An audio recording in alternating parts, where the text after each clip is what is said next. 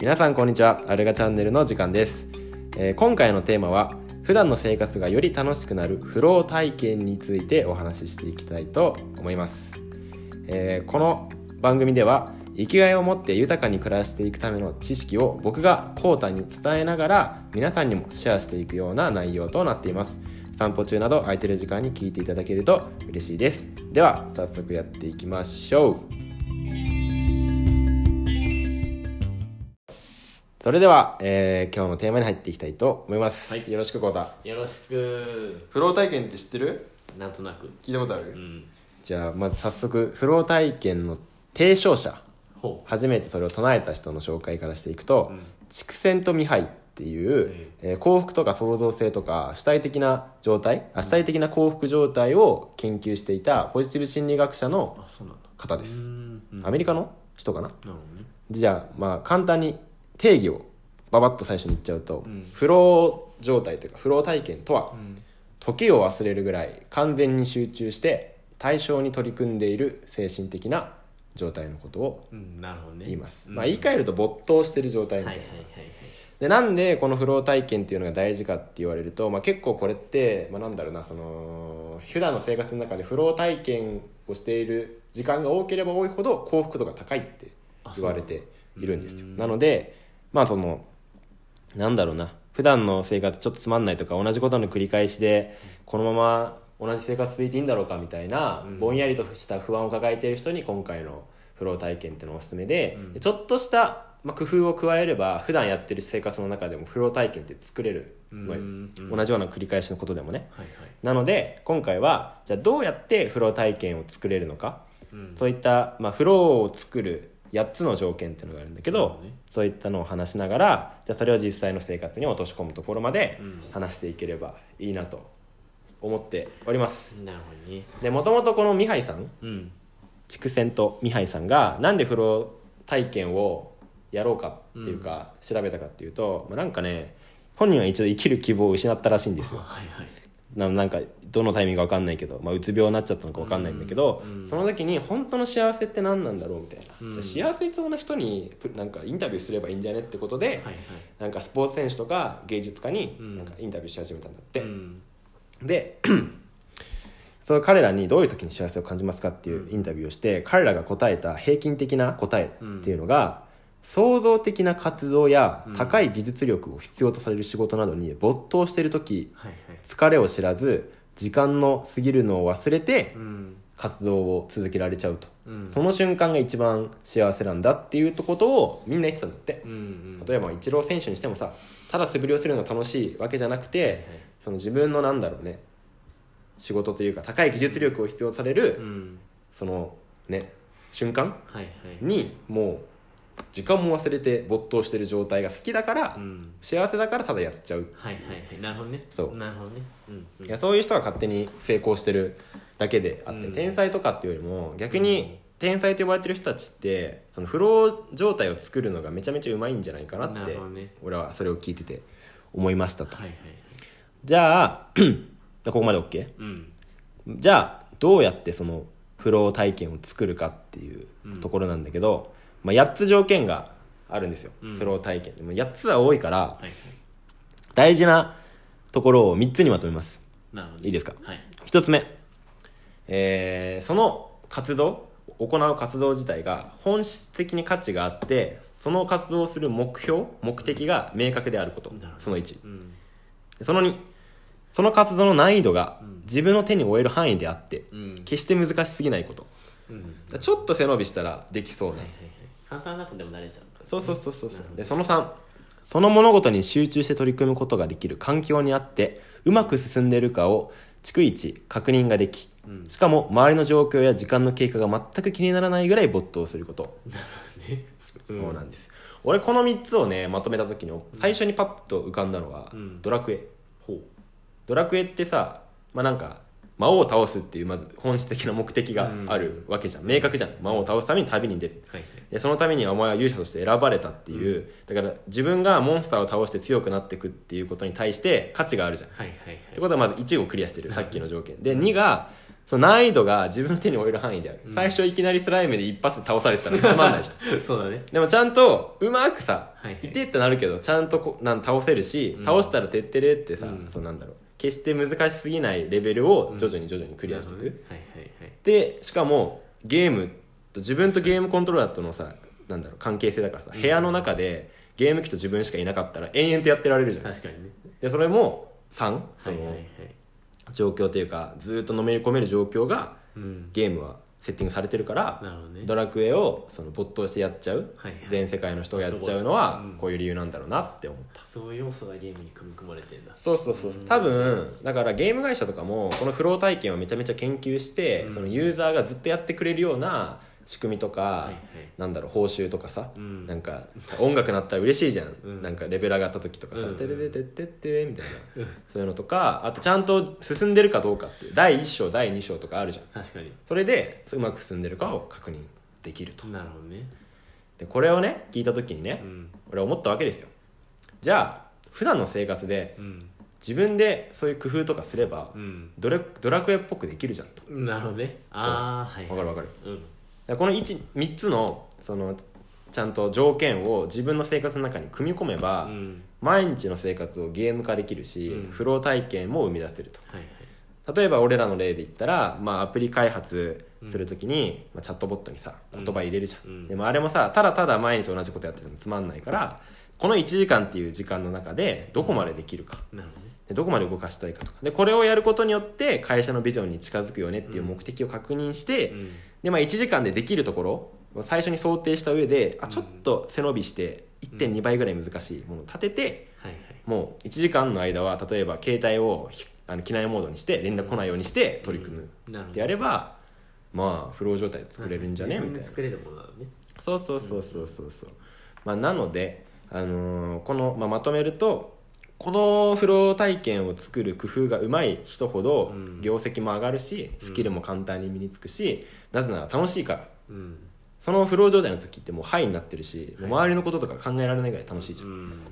ていうのを作ればまあなんだろうなより日々の生活も楽しいし幸せになるし、うんスキルも身につけようっていうお話なるほどねなんですね、はいはいはいはいどうですかでもまだ腑に落ちてないとこあって、はいは例えば一般企業一般企業とは何かってとこなんだけど、うんこう普通にエクセルに何かを打ち込み続けるとか、うんなんかいまいち会社のミッションとかビジョンが自分ごとにできないなっていう時とかって結構多いと思うんだけどうんどうやってそのフロー体験の環境と状態を作れるかなって、なるほどうん、あー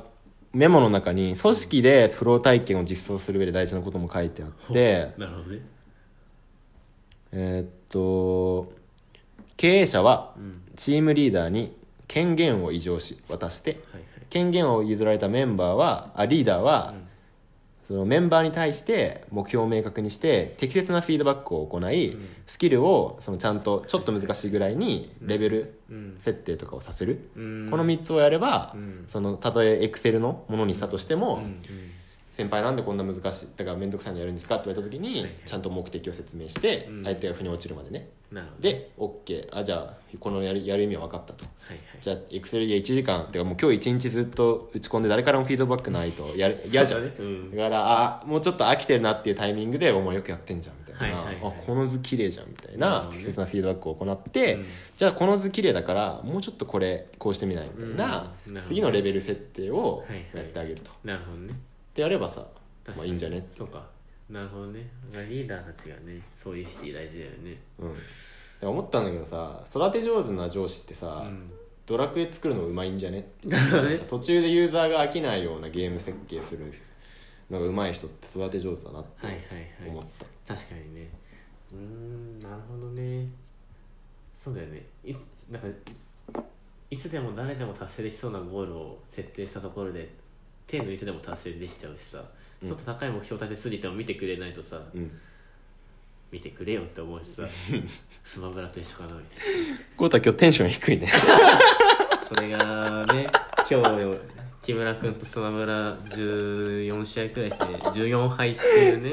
引きずるなよこのラジオの時間にまあでもねフロー状態確か入ってないのよそれで言うとあの、ま、目標が高す ぎて木村君っていう目標が高すぎてフィードバックは早いのよ負けるっていう結果が出てくるから確かにいや浩太が修正してきたら俺も修正してるから 永遠にもうねあれだよね埋まらないよねね、まあ、これはベンチャーあるあるじゃないですかスマブラやってちょっと中 が中が亀裂が入るっていうのいや仕事に支障出てるからち ょっと時間決めないとダメだよなやっぱ仕事終わってからのもいいそうなだね困 ったな今もうどうやって勝つかしか考えられないから仕事 仕事に集中してくださいとりあえず勝たせてくれたらいいんだけど一回ぐちゃらいんと俺風呂体験のやつ入ってる頭に入ったよじゃあ大事な3つの条件言ってみうんえまず最初に、うんはいえー、適切な目標を設定する前に目的を明確にするとなんでこれをやるのかっていうのを目的に明確にするで2つ目が、まあ、この声に張りがないもん適度な目標を設定するとで最後にあのーそのアクションに対して集中できる環境があってフィードバックがすぐに来るこの3つが大事ですなんかいろいろちょっとあれだったけどまあまあまあまあまあまあまあそ確んかなに感そうじでですすねねあとその進行してる人の度合いが見れるとかねはいはいはいはいまあまあまあじゃあいいでしょうじゃあ入ったな内容はもう入った内容は理わ解けですね、うん内容は理解してるよまあ、なので今日のまとめとしましては、えー、普段の生活をちょっとゲームっぽく、あのーより楽しくするためにも今日言った3つのことをねなんでこれをやるのかっていうその目的をちゃんとはっきりさせて、うんそれに対して、えーえ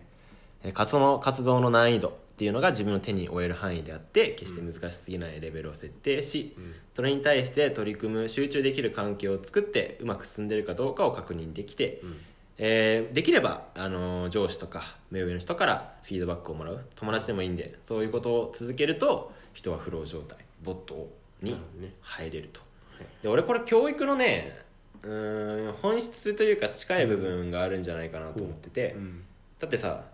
まあ浩太、が最初例えばエクセルやりたくないと思ってやってるじゃん、うんでも俺がその目標設定とかさそのフィードバックとかさ適切にやってったらさだんだん楽しくなるかもしれないじゃん、えエクセルこんなこともできるのわおすげえすげえ、うんってなったらえエクセル楽しいな次ワードもやってみようかなみたいな感じで、なんか次の日見たら浩太めっちゃワードも学んでるみたいなしかも勝手にやってるみたいな、はいはいでこうやってなんか自立させて、うんなんか自分でどんどん学びたいサイクルというかその、う学んでできるようになって楽しいみたいなこのサイクルをうん勝手に自分で回せるようになるのが、うんなんか教育の本質じゃないけど、だ確かにね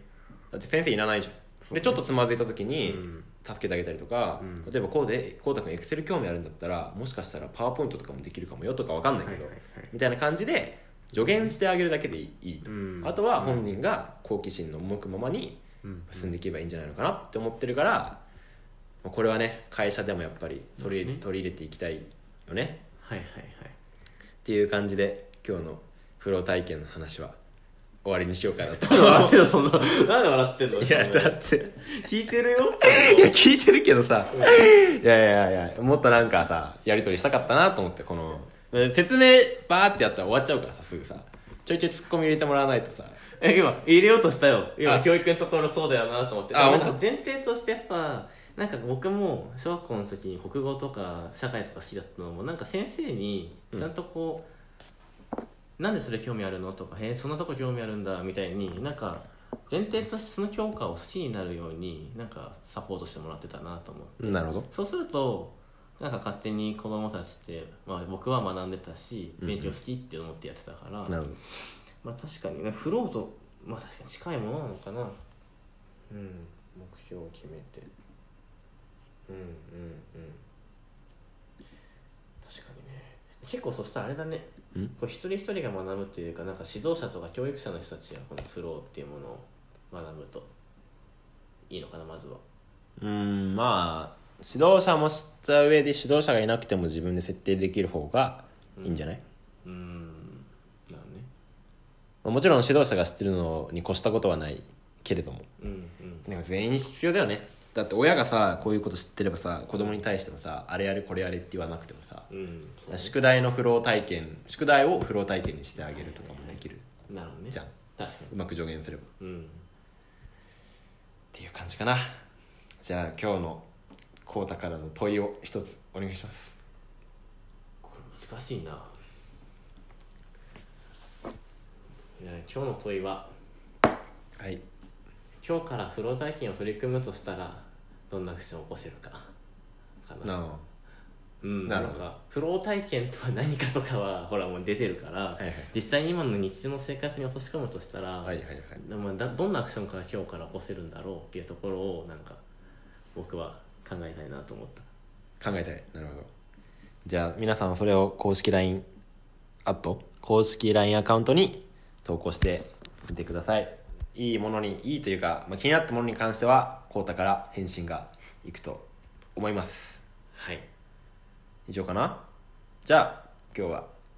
このところで、はい何かありますか最後にこうたさんいや何でもないですよなんでもないちょっと今日はねスマブラの弊害が大きすぎてねコータのちょっとテンションが低かったんですが次回はスマブラをやらずに、えーやろうと思うのでぜひ次回も楽しみに待っていてくださいそれでは今日も最後まで聞いていただきありがとうございましたまた来週お会いしましょうさようさよなら